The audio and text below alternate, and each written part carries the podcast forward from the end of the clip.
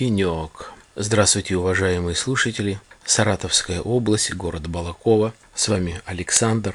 Очередной выпуск номер 95. Сегодня 7 сентября 2015 года. А это значит пришла осень.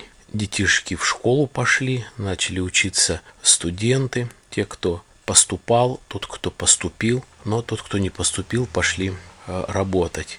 Как-то э, в одной газете, в газете «Комсомольская правда», я прочитал о том, что один замминистра образования, не помню сейчас фамилия, женщина э, предложила депутатам, чтобы они проголосовали за законопроект, который бы разрешил учиться детям не с 1 сентября, как сейчас, а с 15 сентября. А, но в «Комсомольской правде» не было написано о том, что, что побудило ее такое сказать, будучи поставить этот вопрос на голосование для депутатов. То есть, мне кажется, э, каждая заявленная фраза такими большими э, людьми должны как-то поясняться, чем-то обуславливаться. Ведь можно потом и сказать, а давайте и закончим учебу не 25 мая, а, допустим, 5 июня, либо э, наоборот уже что там учиться в мае месяце, если а, столько праздников майских, и плюс месяц май не до конца. То есть нужно как-то все это комментировать. И вот такое ощущение, что у нас вот работники, рабочие, служащие и так далее работают в году, наверное, самое мало во всем мире так много не отдыхают, как отдыхают у нас люди. Столько праздников плюс отпуск. Еще хотят, чтобы как-то э, и дети тоже больше отдыхали. Работать нужно больше. Ни у кого нету таких каникул новогодних, как у нас. Страна в очень бедственном положении. Курс евро-доллара растет, а у нас все отдыхают больше. И еще давайте учиться меньше. А ладно, видно будет. Ничему не стоит удивляться. Правительство и партия правящая бесполезно что-либо предпринимать, говорить. Все равно не будет то, что хочет народ и то, что нужно. А, ладно, не будем о грустном, не будем о политики. Хотя э, сам подкаст немного э, грустный, но, по крайней мере, и для меня. Э, ну и, может быть, даже я буду прав, если вот многие меня дослушают до конца этот подкаст, поймут. А у меня в этом подкасте две темы. Эти две темы я когда-то в предыдущих подкастах э, затрагивал, и они как-то случайно по обстоятельству времени и кое-каких дел, фактов приобрели небольшое продолжение. А тот, кто не слушал мои подкасты, вы можете зайти на мой сайт alexanderpodcast.com. У меня есть ссылки в iTunes, ссылочки в социальные сети ВКонтакте, Фейсбуке. Я также заливаю свои выпуски на подкаст-терминалы под FM и Podster. Поэтому, пожалуйста, милости просим легко меня найти, слушать с самого сайта, либо скачивать и тоже слушать. Буду рад обоснованным э, комментариям. Буду рад вашим суждениям. Ну, а сейчас все по порядку. А начну я вот с той темы, которая была затронута несколько подкастов назад, может быть, даже прошлый подкаст, не помню. Речь шла о конкурсе. И вот как-то сейчас продолжение появилось. Прошло какое-то время, и нам э, звонят, говорят о том, что тот человек, который победил, мож, можно сказать, на конкурсе с более высокой ценой, но у него неправильная техника, вернее, э, с более э, высокой ценой, а у нас неправильная техника, соответственно, э, нас отклонили.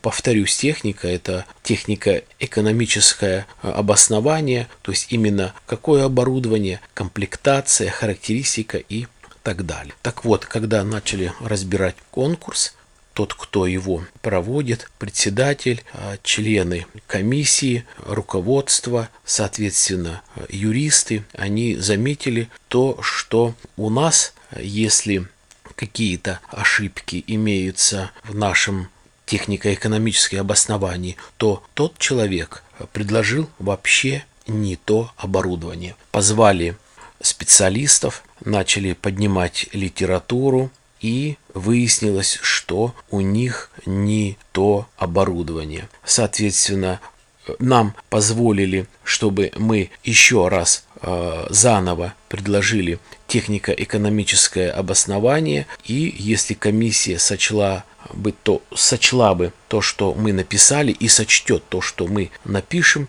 это правильно, так как у нас цена ниже, а ниже существенно, наверное, процентов на 20, то, соответственно, мы будем победителями. И вот, и вот э, мы послали заново документы, и, в общем-то, все все получилось э, нормально. Мы конкурс выиграли, э, вывесили протокол и уже стало известно, что действительно сейчас мы будем поставлять эти муфты. Как говорится, правда восторжествовала. Но, мне кажется, да и не только мне, другие бы послушали, наверное, ну что здесь такого, обыкновенный рядовой случай, который произошел э, вот здесь в нашей компании. Это могло везде быть, большие конкурсы, если они проводят, проводятся часто, если есть специфические детали, то действительно возникают разные ошибки. Ну, э, если бы это так, и я не стал бы рассказывать вам, это было бы скучно и интерес, неинтересно. Но есть моменты, которые могут быть интересные.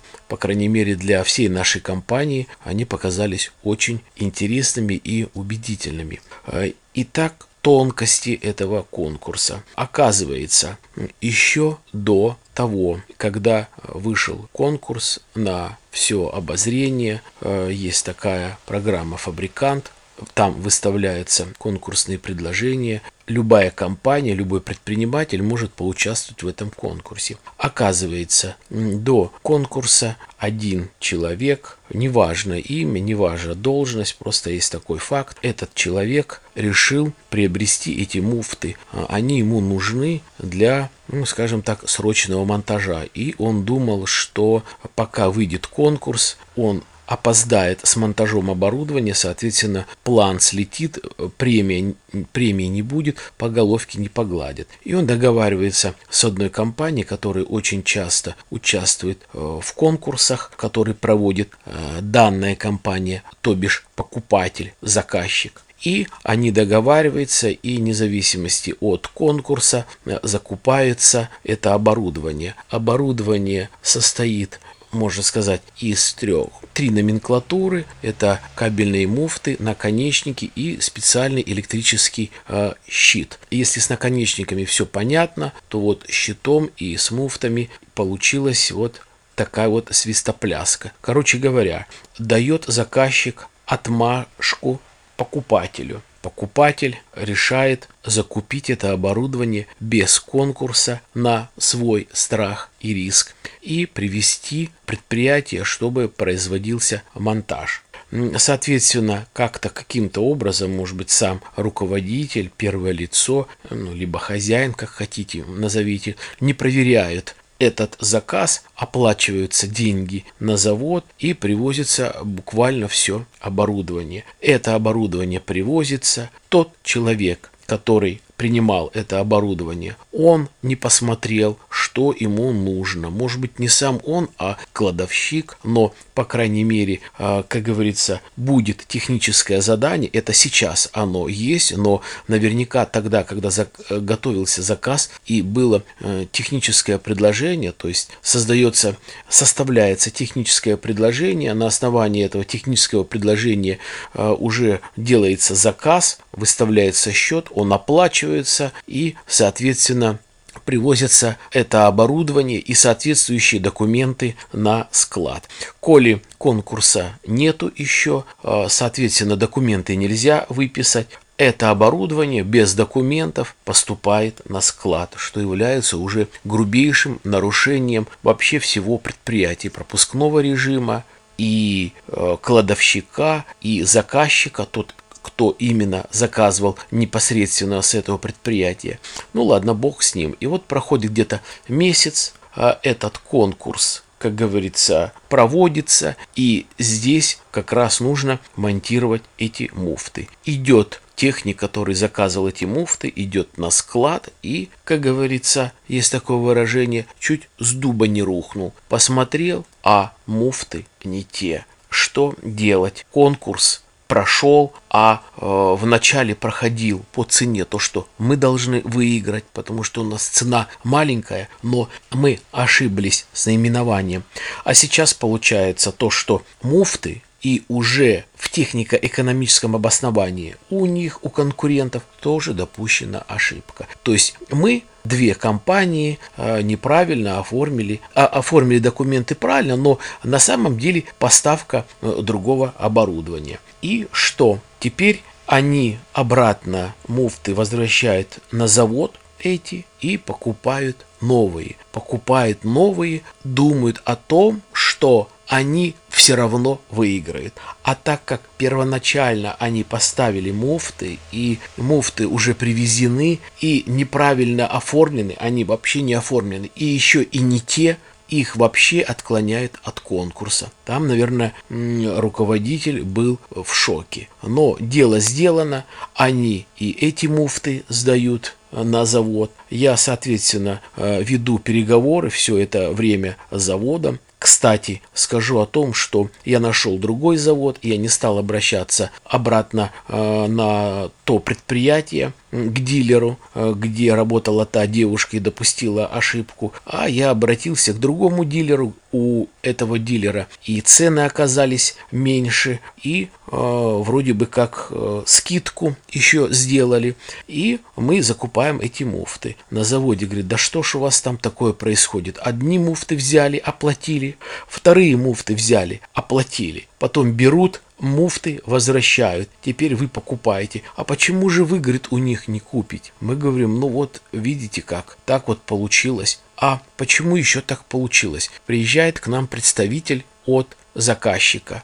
И говорит, я вот заказчик, э, вы знаете, у нас есть шкаф. А шкаф такой, ну, довольно конструктивно сложный. И комплектующие для шкафа, а, если они в наличии, то изготавливается шкаф в течение трех недель. Если нету этих комплектующих, то у поставщиков могут быть эти детали для шкафа закуплены, но ждать больше, больше чем месяц. То есть месяц плюс дорога, плюс здесь изготовление чуть ли не два месяца.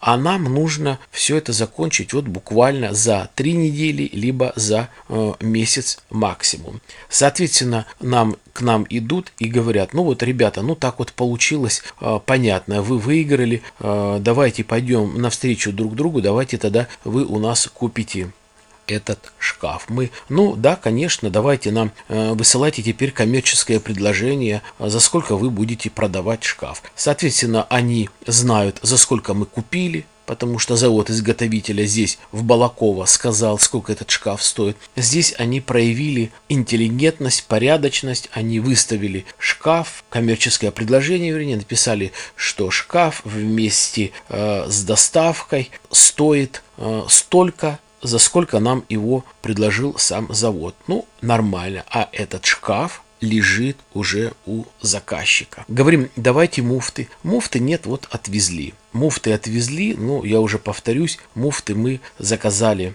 отдельно, и вот они сейчас должны прийти. Вот так очень коротко я постарался вам осветить а, то, что имело продолжение, э, вот эта закупка. Что теперь небольшая тема вторая, которая тоже была в предыдущих подкастах. Если эта тема где-то как-то порой смешная, комическая, то сейчас я расскажу далеко не о комической ситуации. Итак, я вам рассказывал о том, что обманули одного моего знакомого с покупкой телефона. Вот что происходит дальше. Я вам говорил о том, что я э, стал наблюдать за кое-какими сайтами, за рекламой, которая идет э, на, в интернете и разных соцсетях и так далее. Видно, что вот, вот видно, напрашивается, что действительно левый сайт. Телефоны оказались еще дешевле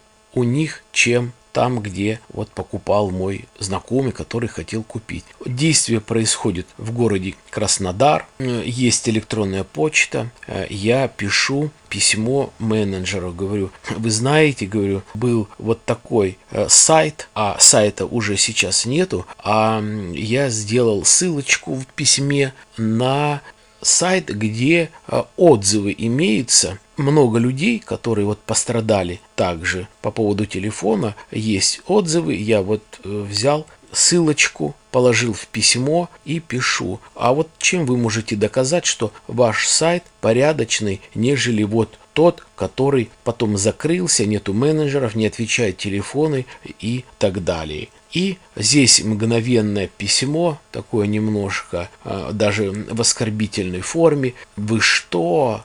Мы порядочные, у нас все нормально, мол, вы там не смотрите слепые, не знаете, проверять надо, у нас все нормально. Я э, нашел э, опять сейчас уже беру ссылочку этого сайта, отзывы, реквизиты и натыкаюсь на руководителя этой компании. То есть это общество с ограниченной ответственностью, директор такой-то, Краснодарский, э, город Краснодар, улица, дом, квартира. Телефона, правда, нет. Телефон есть вот уже на самом сайте, так как э, он продает оборудование. Кстати, название э, сайта есть и основной вид деятельности указан, что именно разработка компьютерных программ различного назначения и различного предназначения уже натыкает на мысль на том, что люди профессионально занимаются этим в кавычках. И вот я беру, копирую это фамилия, и этому юнцу пишу, говорю, послушай, говорю, я вот сейчас возьму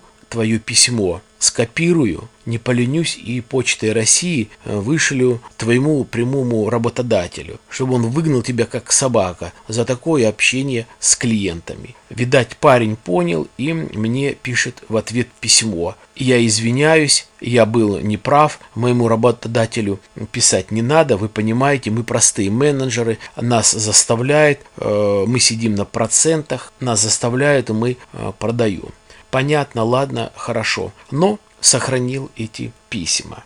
И как-то на днях, э, уже к концу рабочего дня, думаю, дай посмотрю этот сайт. Раз, а сайт закрыт. Опять набираю название этого сайта в Яндекс, поисковик и куча-куча отзывов о том, что обманули, пишет одна девушка, что э, муж выслал 70 тысяч рублей на два телефона и телефонов нет. Выслали э, некоторые другие э, люди деньги на какое-то другое оборудование, и их нет какая-то девушка пишет, что она узнала по своим каналам и приводит э, в письме, в отзыве, что деньги поступили с Альфа-банка в Альфа-банк, что э, деньги взяла фамилия, имя, отчество, пишет такой-то, такой-то девушки. А другая оставила и телефон свой, и адрес электронной почты. Пишет, дорогие, кто попался на это, пожалуйста, а, отзовитесь. Думаю, ну вот, пожалуйста